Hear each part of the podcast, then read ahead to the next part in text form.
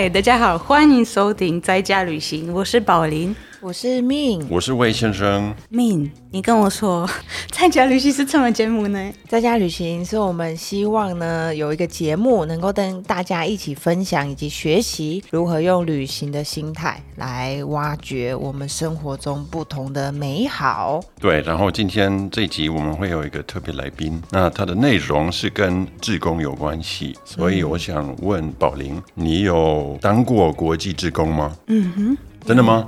有哦，在哪里？有很多次。我最主要是的国际职工是在厄瓜多尔，我在那边在一个孤儿院嘛？哦，对，当老师吗？教英文？算算是老师，不是，就是陪小孩。嗯，对，然后嗯，现在呃，我在台湾两年做一个职工呃的工作啊。就是开山梦哦，还没有赚钱的话，哎，我觉得可以，这个可以，还是算职工吧。对对对，为这我们社会环境以及地球的未来做志工，我觉得这个很棒。好，那你们呢？你们之前有？我自己没有哎，我都没有，我没有做做过义工，对。义工跟自工有哪里有差？我不太确定，但是自工好像有一点薪水，然后义工就是完全没有这样子。哦，对。但是我我听说有一些自工也其实你不会赚到钱，反而你要付钱，你才有办法参加某一些节目。那我我我觉得这件事情，我们干脆来询问我们今天的来宾，他可能会比较清楚了解。所以呢，我们今天就来欢迎我们的来宾梦婷。大家好，我是梦婷。对，那我们怎么认识呢？是因为梦婷是我们商盟的其中一位的小农夫哦，然后他的有机红茶好好喝，所以如果你们想要喝喝看他的茶，就也可以来上梦罗庄。OK，是今天有带茶来吗？啊，有好，很很好，好，那就是嗯，这个梦婷呢，她现在开的这个茶行就是叫做顺顺茶。那我觉得它超酷的，它是以自然农法的方式跟宝林合作职工，嗯，对，做这个环境职工。好，它是以自然农法的方式在南投的鱼池乡种茶。那我希望这个未来我们有机会来跟梦婷来去讨论这个部分。不过我们今天呢，更想 focus 在他做了另外。一件我觉得非常有趣的事情，就是他之前呢去担任这个国际职工，就是我们刚刚提到的。那更酷的事情是他曾经到尼泊尔，就是前前后后加起来将近快要一年的时间，在那里帮他们盖学校。对我觉得，因为因为我觉得这个也是一个蛮有趣的旅行方式，因为我们之前讨论不同的旅行的对的模式，对不对？对对。但是我觉得，如果你当职工，其实你可以，也许更融入那边的文化。对，所以我今天很期待你的故事哦。对啊，梦婷去尼泊尔之前怎么会知道国际职工的？啊，我是念东海大学的，然后我是博雅书院的一个学生，然后那里个这个组织，这个书院会提供很多的国际职工的资讯。有人可能去尼泊尔，有人是去别的地方。然后我大学的时候就有去印度当过职工。其实只是学校老师有个朋友来演讲，我就说那我可以去找你吗？他这个宣教室，然后我就说，他就说可以啊，然后我就去了，去了三四个月，我忘记了，就是就去了。然后研究所的时候不是会比较长的 gap，就是有很长的时间是你做论文就好，你不用干嘛。然后我就也是上网搜寻一下，说哎那可以去，我就去台北金三角那里教教书。OK，所以都是透过这个国际自工的组织这样子没有，我都是自己联系的耶。但是我知道台湾有很多国际自工的组织，像我这次去尼泊尔的那个学校，它其实就是台湾的一个磐石基金会，它支持的那个学校，所以他会带很多学生去那学校当职工。哦，OK，那是哎，回到我们刚刚讨论的自工跟义工有什么不一样？其实我我个人也不是很清楚，因为我自己，但是我去的原因也是因为我有一个学妹在那里，她她是有，她应该也算职工，可是学费呃那个学会哎基金会是有提供她一个薪水跟基本的生活开支的哦，所以你之前去是没有薪水？嗯，我之前去是没有薪水的，但是他会有补贴你机票住宿也没有哎，就是如果是国际职工的话，好像像刚刚魏先生说的，有些是要你自己付钱的，就像是呃我那个基金会到山上来的学生。他们也是要付机自己负担自己的费用跟机票钱。我觉得做自工的基本观念是，你不要为当地带来负担。啊因为我觉得做志工得到最多的其实自己耶，不管是跟当地的接触，或者是你跟你自己内心的成长啊，我觉得那都是无价的。所以我付费去完成这件事情，然后不要给当地带来一些负担，我觉得这是做志工很基本的一个观念。那。为什么当初你会想要选择去做这件事情？因为你还要自己掏腰包。这这说来话长，就是我二十岁的时候啊，我老师就觉得啊，我人生真的，他就不知道我每天在干嘛，然后就跟我，他就带我去算命，就觉得啊，你没救了，我带你指引你一个明路。他说哦，那梦梦啊，哎，我我，但他有一个很好的朋友是算那个八字的，他带带我去算八字。然后呢，还要打开我八字啊，就跟我说啊，这个吼，做什么事这十年都不会成功啦，走那个空网啦，你就去玩十年啦，啊，你就玩十年再说再说，都不要问，就玩十年。哎，这个算命老师很棒耶，赚到我就，然后我就认真的开始思考啊，那我既然我做什么事都好像不太会成功，因为我之前有做些别的尝试，那干脆就念书之后就顺便去念了研究所，然后我又觉得单纯去玩又没什么意义，应该做个有意义。的旅行吧，所以我就想说，那好像可以一边做自工，然后一边出去玩。但是做自工当然是工作的状态，然后可能就会留可能一个月或两个月可以玩的那种。因为我是那种可以玩到口袋剩剩三百块钱回台湾那种人，就玩到空然后再回来。哎，我真很欣赏。啊，我们晚一点可以跟那个呃算算命老师联络。对呀，如果他告诉我未来十年十年啊，不用工作，魏先生，我们接下来有没有？我们都去环游世界啊？没有没有，我们去做职工。哎，我刚刚可能没有专心的听，但是你研究的是哪一个领域？哪一个？你说我的对对，我的工作哦，我是念景观设计的，就是做户外空间设计的。哦，OK，好，我很好奇，因为其实我就觉得很多人对尼泊尔没有什么，没有什么看法，没有什么概念，概念。对，那你为什么选这个国家？对啊，其实这问题又回到前面那个问题，我我有我因为我在这个书院里面，然后我有一个学妹，她就是跟基金会去尼泊尔，然后就留在那边当长期职工了，然后就跟我说，哎，你知道吗？我们前两年吼，因为那个这个那个尼泊尔大地震嘛，然后呢，可是他他那时候跟印度关系不好，印度关系吵架，因为。前这就又回到更前面的历史，因为国王可能被暗杀，然后被共产党主导这政尼泊尔的这个政治情况，所以印度的关系又比较紧张。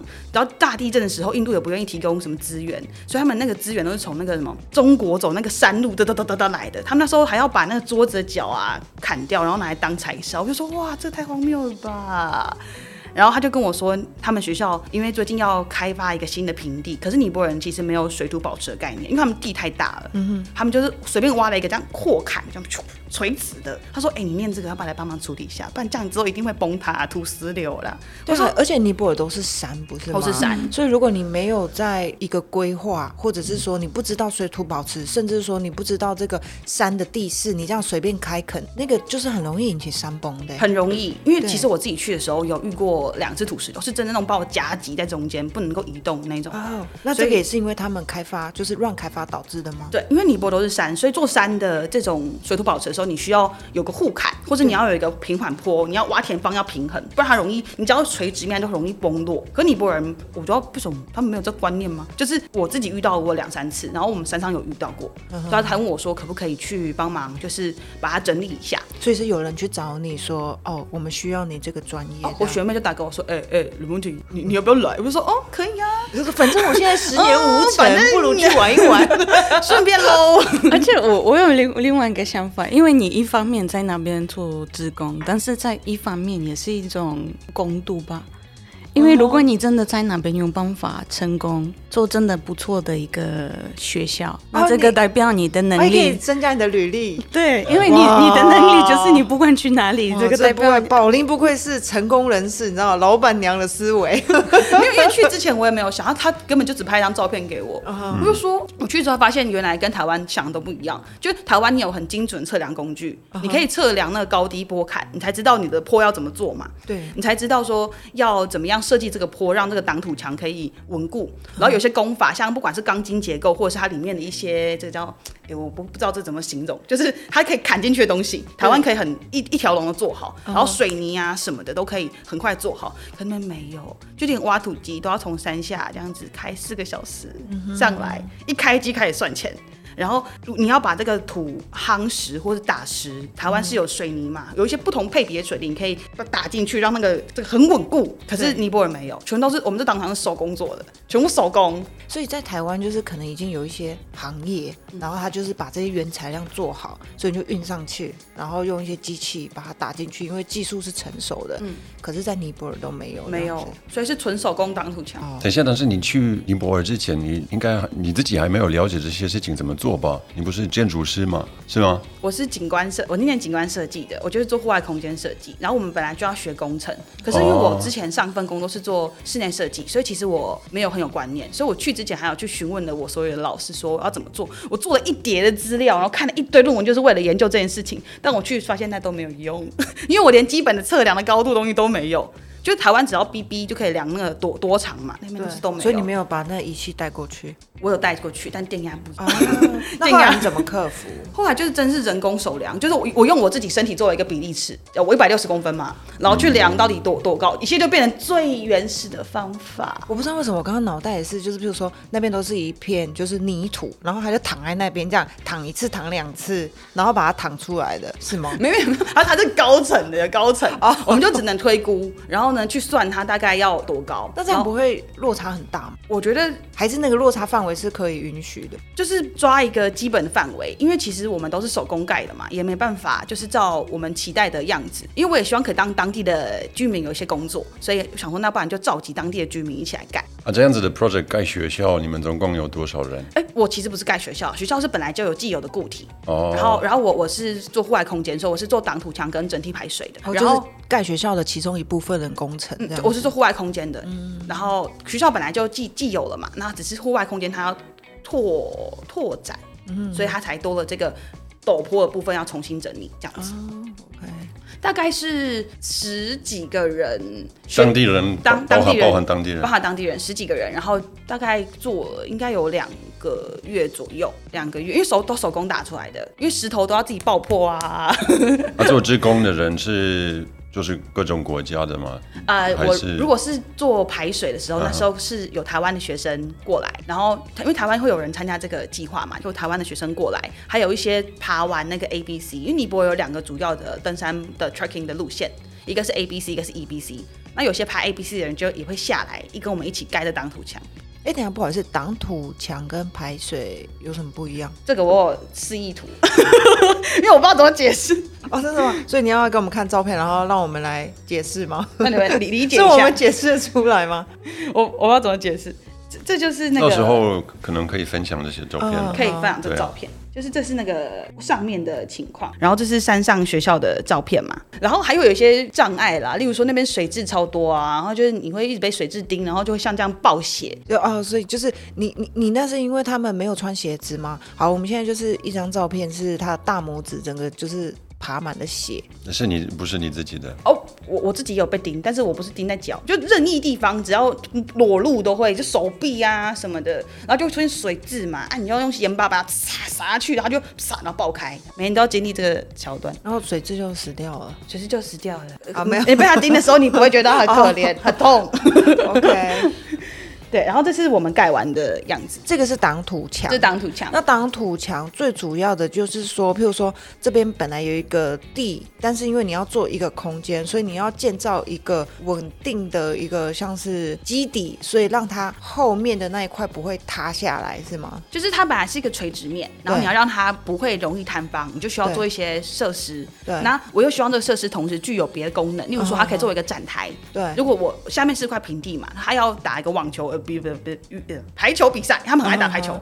然后呢，虽然就有观众可以有观众可以坐在上面看，所以就是你这个挡土墙可能做的就有点类似像 T 字的那种观众的那种楼梯，所以它一方面可以挡住后面的土。然后一方面又可以让观众坐在上面，可是其实也是因为限制于当地，台湾现在已经不用做这种 T 字形了，台湾可以直接用水泥这样子垂直面，然后砍东西进去就可以。你刚刚说可以砍东西，但是因为这里没有办法，没办法。所以其实我每个那个街里面都还有在种那个护砍植物，台湾是种那个紫薇嘛。可是这边那边就没有，所以我就去问当地人说有什么植物可以固定那个那个土地吗？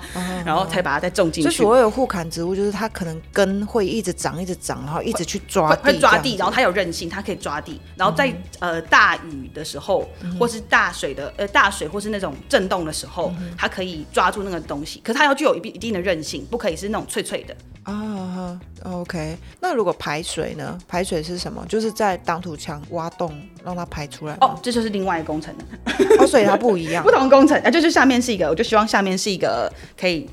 展展台的空间，嗯，所以你就是那个挡土墙的空间下面是为了让他们做一些户外运动，例如排球啊什么之类的这样子，就有一个空。然后我们的排水是住在上面，因为他们的土是那种红土，红土是没办法渗透的，红土是具有粘性的土壤。东海也是懂，因为这种土就是没办法水很难下渗，对，就是你没办法这样咻就这样下去，没办法，所以你需要用别的方法导流出去，让它可以。就是如果不导流会怎样？会淤在上面，然后反正上面会积水，然后它就会，如果它承受太多的话，它就会像土石流这样子宣泄下来，这样。对，所以其实做挡土墙很重要的地方就是你要排水，然后水可以排掉，因为它会一直居在里面，变成一个像口香糖的东西，然后它就慢慢变硬，然后变大，变量体更大，你就会容易冲破那个这个这个这个。等到它就有点类似像水的火山爆发，对，它撑不住了，它就砰，然后就会把你的挡土墙什么的。把它冲垮，冲冲垮，所以排水比挡土墙本身更重要。OK，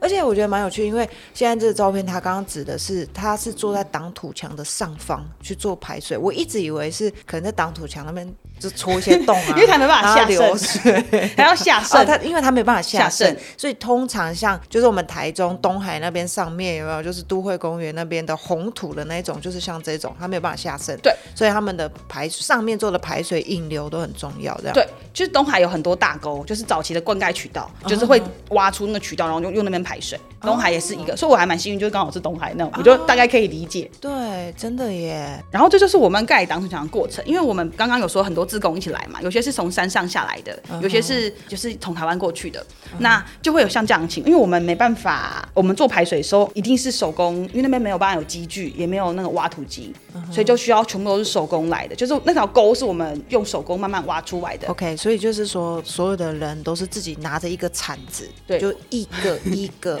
把这个挡哦哦那个防水，现在对现在在讲这个排排水排排水的部分，把它挖出来，挖出来，然后再用那个石头把它夯实，就是因为它所谓啊夯是什么？就是你要一直打它，把它打实吗？可以这样打，但是我们的做法是因为尼泊尔有一些尼泊尔的石块有一些是比较松散的，那我们就会把它打进去那个土壤里，就是让它可以产生那个压紧的力量，对对对对，让它可以做成像这样子。因为我最近在骑 mountain bike 的时候，我也听到有人说这个土还没有夯。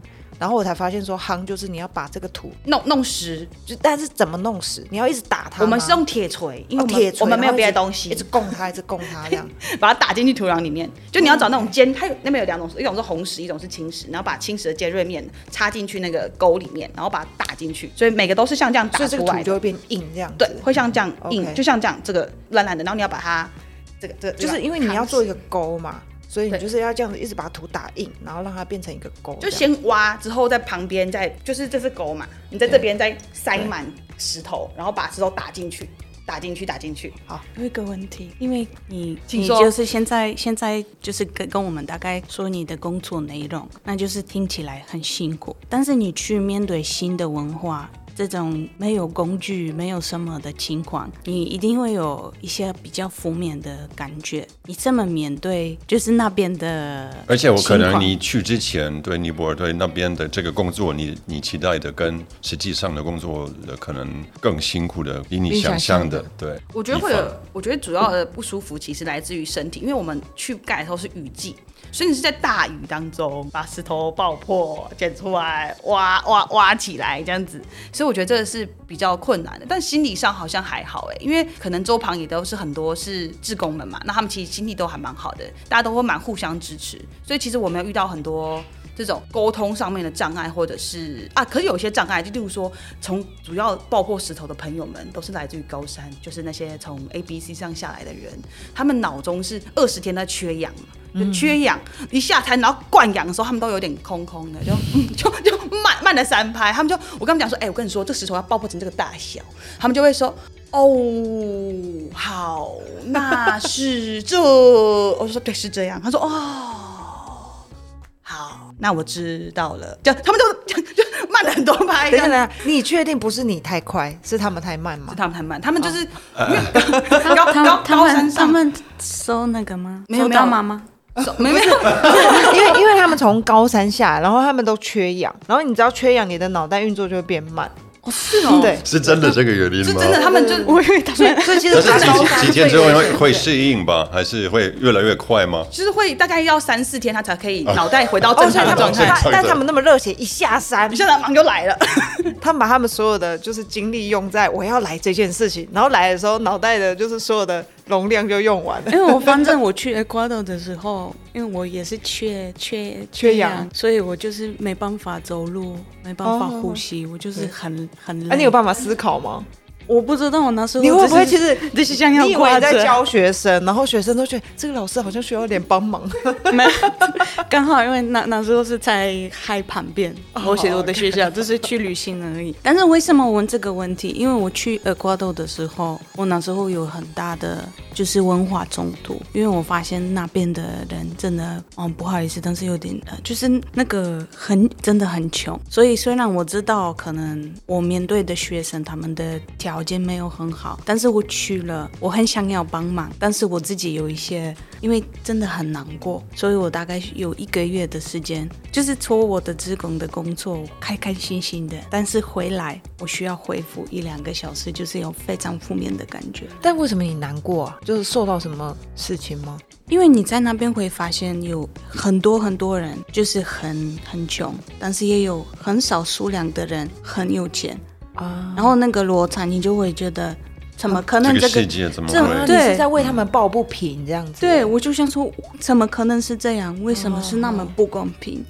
然后为什么有些人有少数量有那么多的资源？对，但是那么大大量的人什么都没有？对，所以我那时候十七岁。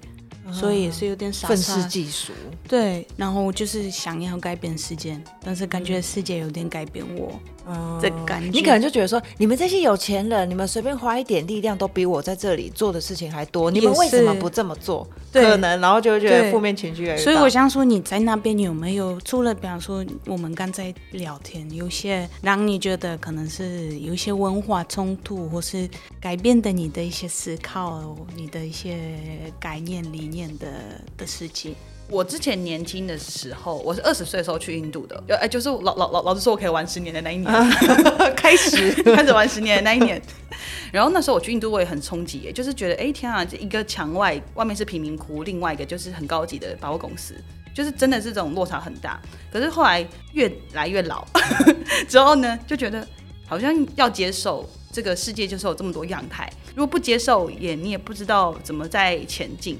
我我觉得我有这个情况，然后也有因为我去那个学校本身就是全部都都是别人捐出来的，不管是长老教，不管是其他教会或者是这个组织基金会捐出来的，就觉得我们是活在一个就是被爱的环境当中。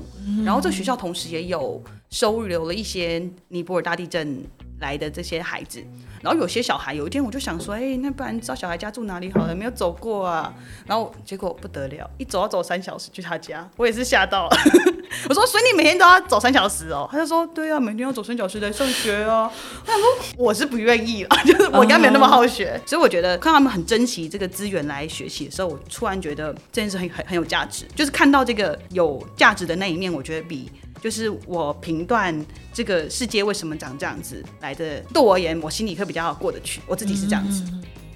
对，就是你你现在为他们付出的，他们都很珍惜，所以你就会觉得你的付出是更宝贵的。这样。对，当然也有一些地方没有，就是之前去台北教书的时候，就金三角那里教书的时候，我就觉得。天呐！我上课这么努力，我每天声嘶力竭那边上课啊啊啊啊！结果你们没在听，然后一下课就开始真的开始拿起吉他，从那个厕所那个间拿出吉他开始唱歌。我想说。也是蛮特别的啦，是因为他们环境比较好吗？台北？我觉得台北那里因为得到更多人的援助，因为可能有些情怀嘛，国共情怀，所以那边得到很多很多人的金钱。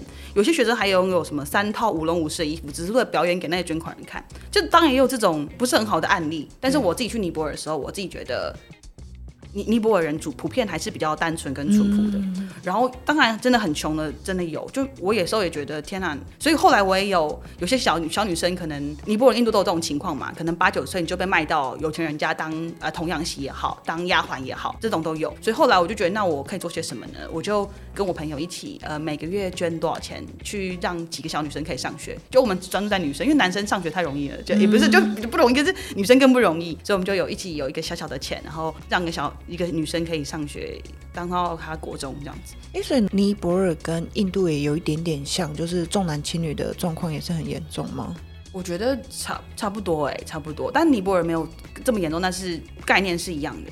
哦，那你这个学校是在尼泊尔哪里？是比较偏呃西藏那边，还是比较那个印度？比较偏，它骑在尼泊尔的中区，所以离那个那个卡特曼度吗？离卡特曼度大概要七个小时哦，七个小时坐那大巴车。那你刚刚有提到，就那个沟通方面没有什么障碍，是你们是有当地人会翻译吗？还是对当地当地人，因为那学校已经然后用英文跟他讲，然后他翻译成。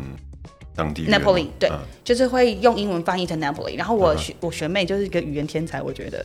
然后她她就是点亮尼泊尔的语尼泊尔文的这个技能，所以我们就靠她帮忙翻译。然后我们有请一些童工，就是可以帮忙你翻译成从英文翻译成就是尼泊尔文，也是有的。哦，就我觉得沟通上好像还好。但如果在大城市当然没有问题，可是如果是在比较小的乡镇市，那就真的因为我尼泊尔完之后，我就去大吉林，就是一路向向西。大吉岭在印度啊，OK，对，好像也搭了二十八小时的车吧，我有点忘记了。然后就去大吉岭，时候路上经过很多小城镇，时候真的是没办法讲英文，只能够微笑。微笑。哎，其实我我还有一一件事情，我觉得我很好奇啊，就是我们不是提到我们不管是台湾人或是西方人，像我跟宝玲啊，对尼泊尔不是很熟啊。那我很好奇，当地人对台湾有什么想法吗？就是你接触到当地人，然后你他们知道哦你是来自台湾，他们知道台湾吗？当地人不知道台湾，只知道台人。只知道台就很容易啊！我觉得跟一般的西方人一样，就是哦，台湾台人台人，我就说啊，不是。他说，我就说，那你知道苹果来自你现在手机苹果来自哪里吗？来自台湾。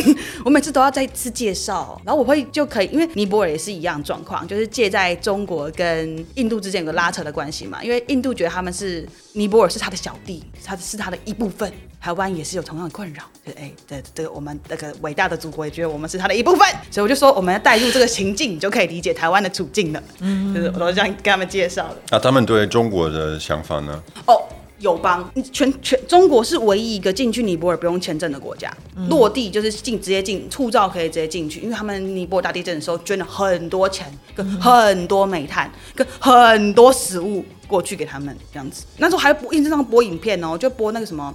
走那个叫什么什么铁，就尼泊尔到中国有个铁路，是很全台全世界最高海拔的那个铁路，就播那个可能五五十辆那个货卡有没有？然后载那个那个那个物资，这样哒哒哒哒哒哒哒哒哒到有一个伟大的纪录片是播这件事情，所以尼泊尔人非常对中国蛮有情怀。我自己遇到都觉得中国是个好好好地方，你捐很多钱，跟很多这个这个像像疫苗都是打科兴，嗯嗯嗯嗯，真的是。但是尼泊尔现在跟印度的关系还是很紧密嘛，不是吗？我觉得他们还是我我同文同种。不是很 很多人也会尼泊尔人在印度工作这样子，很多。我那时候去印度的时候啊，身旁有几个比较黑的朋友，原住民进，因为我们像外国人去泰姬玛哈林是跟当地人是不同价格。我记得我好像付一千块台币吧，然后尼泊尔人只要二十块卢比，台币四块钱，然后他就是被误认为尼泊尔人，就只要呃四块钱。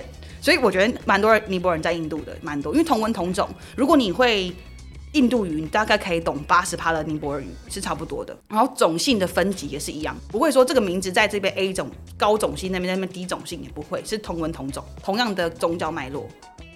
哦，所以尼泊尔也是有做种姓制度，有有有，一样有，长得漂亮都是高种姓的，这是我的归纳方法。真的真的真的长得漂亮都是高种姓的哦。然后尼泊尔我觉得有一个比较有趣的地方是。呃，其实我觉得，如果把尼泊尔啊整个压平，就是整个叫压平，海拔全部压平，它一定是全世界最大的国家，因为它真的超多高山的，就是都是那种山，然后，然后，然后。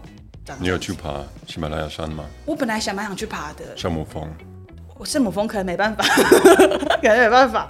然后，然后可可是我我还跟我说，我就说我要去那个 trekking，我要去走那个 A B C 或 E B C 那个路线。他说，哦，你干嘛去？就跟我们学校附近一样啊，就走学校附近路，你就是在爬山呢。我就说有道理。然后我就 我就想说，干嘛花这个钱去爬山？而且我听说这几年，如果你去那边，你其实会有很多很失望的的感觉，是因为那边有一堆塑胶垃圾，超多。你说山上吗？对，因为就是这些去爬山的人，他们就是不管，然后就就丢掉。很奇怪哦，我我以为就是去爬山的人，他会很珍惜那个大自然。应该是说，所以原原原本原始的这些爬山人，他们有这样的心态，但是因为现在就是变变成很 commercial 的一条路，对，有，嗯，这个我也有听说。对，所以我我听说那边有，就是你去你会你会有很失望的感觉。有，我有。这个我有听说，就是因为太太多人去了，就是会这样子，真真的没办法。是不是大部分是从北边邻国的那边过来的？嗯，对。我觉得应该也不一定啊，因为因为我第一次跟第二次去大概间隔了两年，然后我就感觉到，我第一次去觉得好像大家都没办法，都要讲英文、讲尼泊尔文才可以沟通。哦，第二次去我跟你说可以讲中文沟通，哎，就是在加德满都都是中国，都都都是北边的朋友。可是去爬山的大部分都是中国人吗？我觉得中国人有一些，他们主要是进口尼泊尔的一些，不管是猪嗯什么菩提子啊、猪猪啊，或是一些莫桑钻，因为在那边境内税比较低，然后去中国，或是代购一些尼泊尔的药啊，还是什么去中国去爬山呢？是中国人是西方西方人居多嘛？欧美人是比较多，对啊。其实因为我之前有看到，因为尼泊尔实在是太不甘其劳，毕竟他们的政府还是比较。没有钱，可是现在就变成说，虽然他们赚了大量的游客来到这边爬山，可是那些人他们都把垃圾，就是他们带的装备啊、补给都就是带到上面，然后用完吃完以后就把垃圾遗留在上面，然后就没有带下来。这几年我都有陆陆续续看到尼泊尔会颁发一些说，哦，你必须要去把这个垃圾搬下来啊，或者什么之类的一些对一些规定这样。甚至还有想办法把你们的尸体搬下来之之类的啦，对，有这纪录片我也有看过，的的确有这个问题，就是连我们山上，因为在一个比较落后地方，塑胶袋一定是一个最简便、最便宜、最方便的一个一一个东西，帮你携带任何东西。像我那时候上山的时候，是跟那个杨妹妹一起坐上山嘛，然后每个阿姨坐在杨妹妹上面，杨妹妹坐在我的脚上面，啊然后我，然后然后我坐在一袋米上面，哦哦好好，差点以为你也在动物。然后，然后，然后还还有人坐着，肯定有些人坐那个上屋顶啊什么。然后上去的时候，的确，矮，我看阿姨们都是提那种塑胶袋，因为最方便、最便宜的方法一定是这个方法。这这真的，我就想，那你们会带下山吗？不会，因为我们山上没有垃圾车嘛。我们怎么做呢？烧掉，就是每每一周可能不知道垃圾满了，你就外去外面把它烧掉，就这是山上处理垃圾的方法，就是很原始。可是他们没有想到，就是塑胶为例这个问题，就他们的人其实没有这个观念的。OK，那你你去尼泊尔一年对不对？一年的时间，我我其实没有记得我去前前后后加起来，嗯，因为他去去几次？OK，那你觉得你最这个事件让你学会到什么？你自己也有提到成长的这个部分呢，所以你的心得可能是什么？我觉得这件事对我的成长，我觉得我如果我没有去过，我可能会很慌张。就是刚刚刚刚说到，就是盖挡土墙过程有这么多不可控的因素，就是好像只剩下你必须当机当下做一个很快的处置，去应对这个每天改变的状况。我觉得这个学习是很重要的。然后我也觉得当志工刚刚有说，就是平常心去面对。就是大家都是人，都是平等的嘛。如何不是用一个施舍的心情，而是一个你你内心也是跟他是一样的心情来做这个志工？我觉得这两个学习是我觉得最最多的。因为我那时候尼泊尔真的受困很多次，不管是遇到土石流啊，或者是遇到一些 怎么说山崩啊，或者遇到一些有时候，我们那学校外面是有那个 chita，chita 是猎豹吗？一种豹，嗯。就是一种动物，一种一一种野生动物也会在山上，有些狗会叫啊，就是我觉得蛮多这种情况的，但我觉得都没有印度危险，尼泊尔算是蛮蛮安全。那那个豹，它们不是呃肉食性动物会有危险吗？有啊，就山上有些小鸡啊，或是一些羊，我们养的小马啊，就会被被干掉，然后它就它不会攻击人物人类。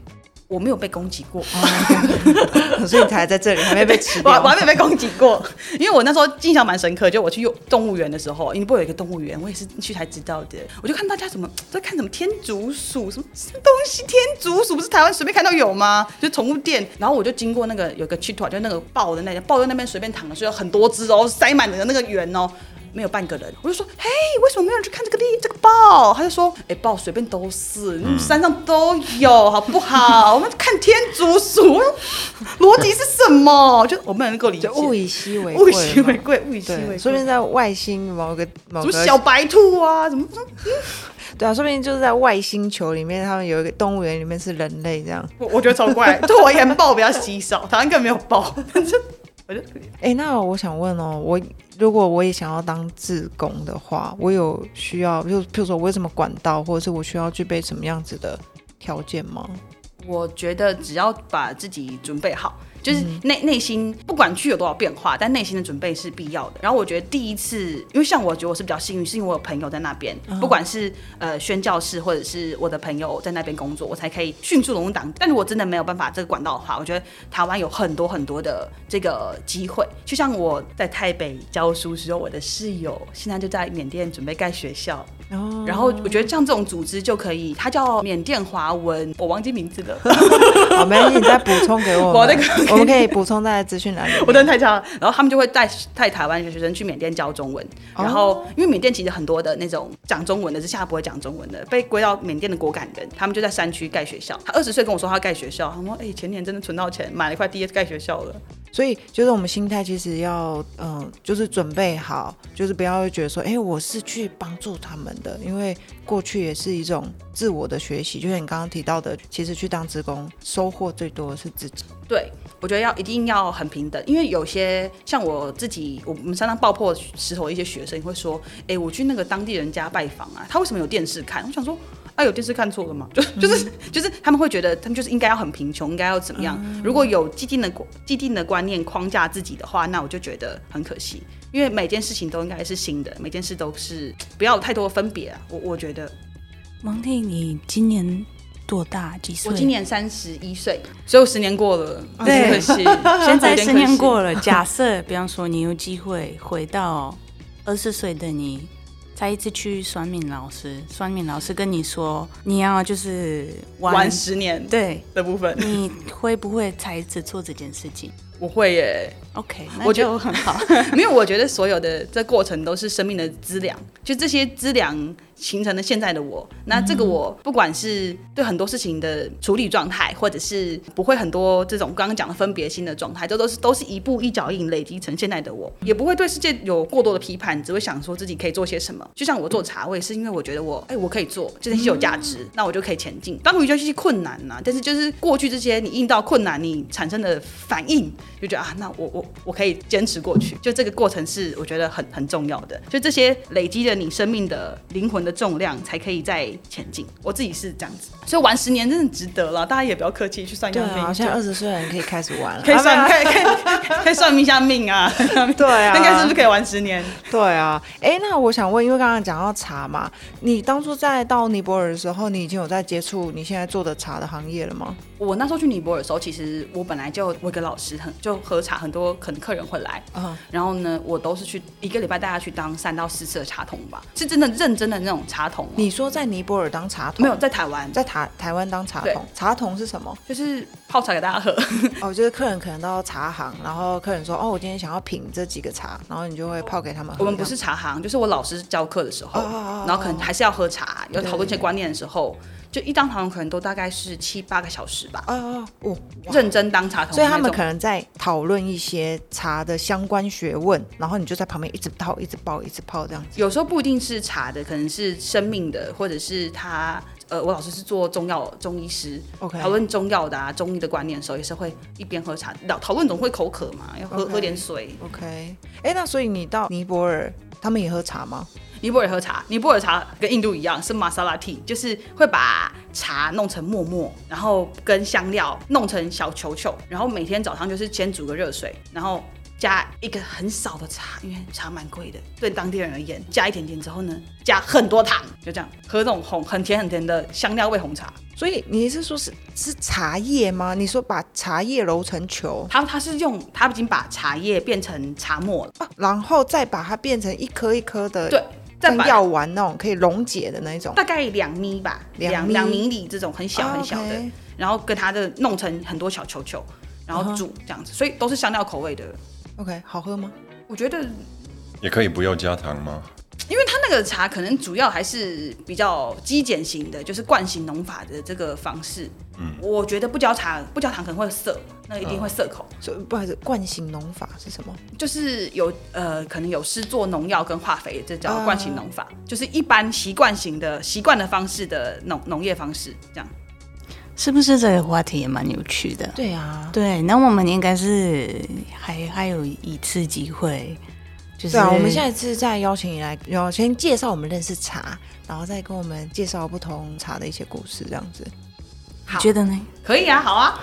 耶，好啊，OK，那主故事呃结束之前，想要来请梦婷跟我们分享一个在家旅行的一个小秘诀。我觉得像你刚刚也有分享过，就是怎么样子的一个心情或者是一个阶段，然后你可以把它融合起来，跟我们听众分享说，你有没有曾经过去这些经验带回来到你现在的生活，然后它是一个 tips，可以来用过去这种旅行或是自工的经验来面对我们现在生活的处境，这样。我觉得可能因为我玩了十年，嗯所以我现在已经没有很想玩了。现在热爱工作，热爱工作。可是我我觉得我之前是一个需要透过移动来安定的人，就是我需要不断的改变我周旁的事物，或者是我在旅行当中，我才会觉得内心是很安定的。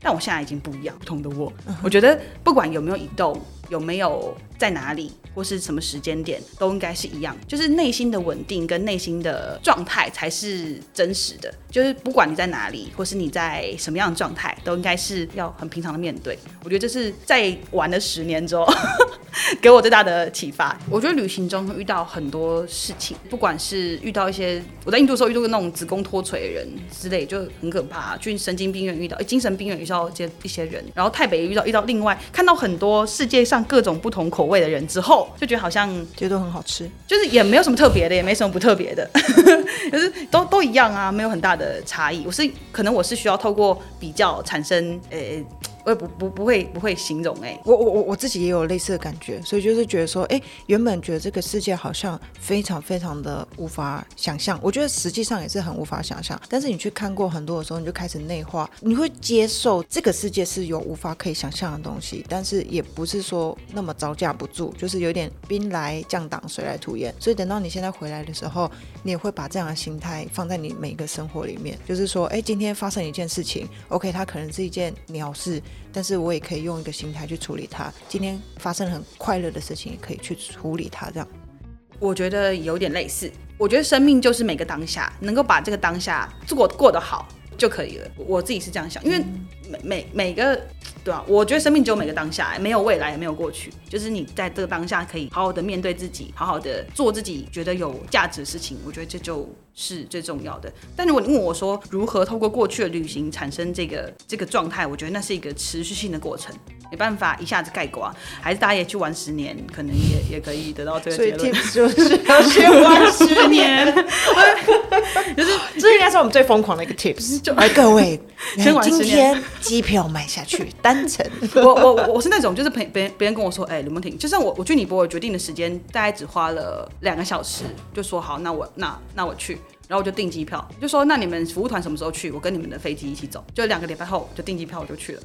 哦，OK，然后我我是决定要去哪里，就刷那 Sky Scanner，然后就决定说，哎、那好啊，反正从尼泊尔飞土耳其比较便宜，然后我就飞土耳其。哇，OK，他说，哎、那我从土耳其怎么回来啊？可能在呃埃及转机，或是哪里转机便宜，那我就再订个机票再转机。当下决定要去哪，我都没有决定，我真的是玩到三百块回来那种人啊，真的。我现在先开一下 Sky Scanner。怎么会先到土耳其，然后再到尼泊尔会比较便宜哦？哦，我超我在尼泊尔，我的工程做完之后，就想说，嗯，嗯可以再去别的地方玩一下。哦尼泊尔也这么玩玩的，然后然后哎，我就刷那个刷那个 Sky Scanner，然后发现尼泊尔到中东超便宜，因为尼泊尔有很多很多的人去中东打工或者当佣兵。就像我上山上那块地的主人也是一个佣佣兵，就他是祖先的地嘛。可是因为你去国外工作，尼泊尔刚刚看到那个打排球的年轻人，他们如果不是在等签证，就是在申请签证的过程，因为去那边可能工作三年，你就可以回山上盖一个房子，就就很很多这种情况，所以。我就发现从尼泊尔到中东很便宜，可中东去土耳其超便宜，因为中东台湾人签证不方便，所以我想说那就不玩中东了，就直接去土耳其，然后再回到中国。在土耳其尝试当地的茶是吗？主要的。我也有，我也有，我也有，我这对我在尼泊尔看尼泊尔茶园，在土耳其看土耳其的茶园，我热爱看茶园。哦，我去尼尼泊尔之前，我还先去斯里兰卡看了斯里兰卡的茶园，然后才才才才去尼泊尔。对啊，那就是我们下次应该要。你要跟我分享各国的一些茶茶园茶园的差别。那到时候我们也会分享德国跟波兰的哎呦，可以喝茶喝茶文化。对，看看你们好吗？你们这些西方人懂不懂喝茶？好，好啊。那我们这集的主要内容就到这里，接下来就会进入到我们每一集都有的八卦八卦。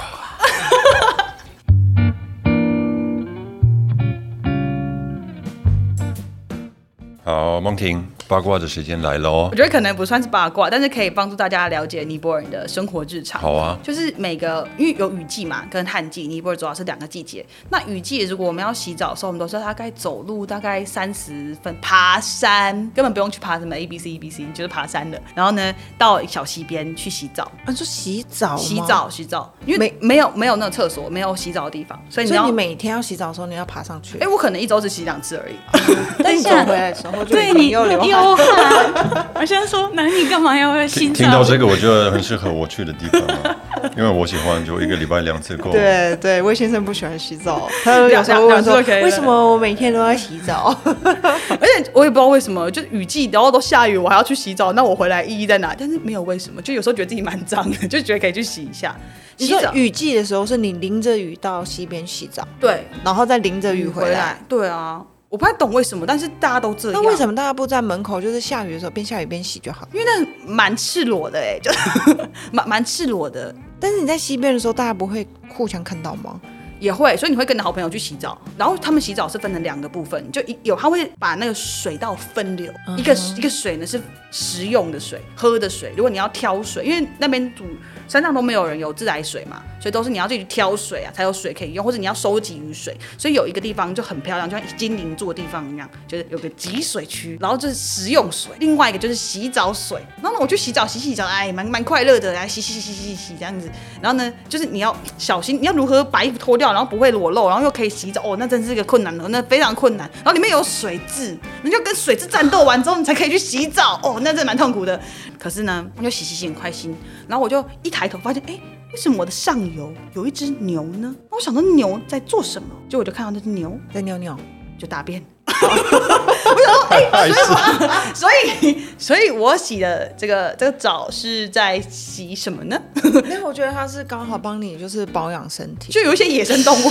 对啊，就是这是我在尼泊尔遇到比较荒荒唐的事情，因为就是小溪边你不能控制那只牛啊，它就在那边喝水啊，它想干嘛它只能干嘛，我的妈，就是没办法。我已经后来已经接受了，就是我可能洗的，我自己有洗跟没洗没太大的差异，所以有时候我们也只是用湿纸巾在教室里面把自己擦一擦，因为毕竟只能够这样子。嗯，很好，这样子很好，因为我觉得我们二号的主持人很喜欢这样子的故事，对不对？宝林，Oh my God，结束了吧？我不要听这种故事。好，OK，那我们今天的节目呢，就到这里告一个段落，谢谢大家收听。那希望你们会喜欢我们为你们准备的节目内容。如果你们喜欢我们的内容，请记得要留言，或是在任何 Podcast 的平台。啊，给我们五颗星星。例如说，i 哎，i i g 也可以给星星吗？你可以自己放上去啊。哦，好。呃，我们的 i g 留言你也可以。对对，留言的话到 i g 的 Sofa Explorers F B Facebook 是在家旅行。然后，如果你们要用 email 跟我们联络的话，那就是 Sofa Explorers at gmail 点 com。对，那如果呢，你今天听到了梦婷的故事，觉得哦，梦婷真的实在是一个太可爱的人了，然后想要跟他就是留言给他，或者想要跟他互动的话，那怎么样可以找到梦婷呢？我把我的 IG 也分享给大家，这样子。那搜寻什么？搜寻顺顺茶，就顺顺茶，就是很顺。很顺的茶。对，OK，对。好，那我们就今天节目就到这里告一个段落，谢谢大家收听，下次见喽，拜拜，拜拜，拜。Thank you.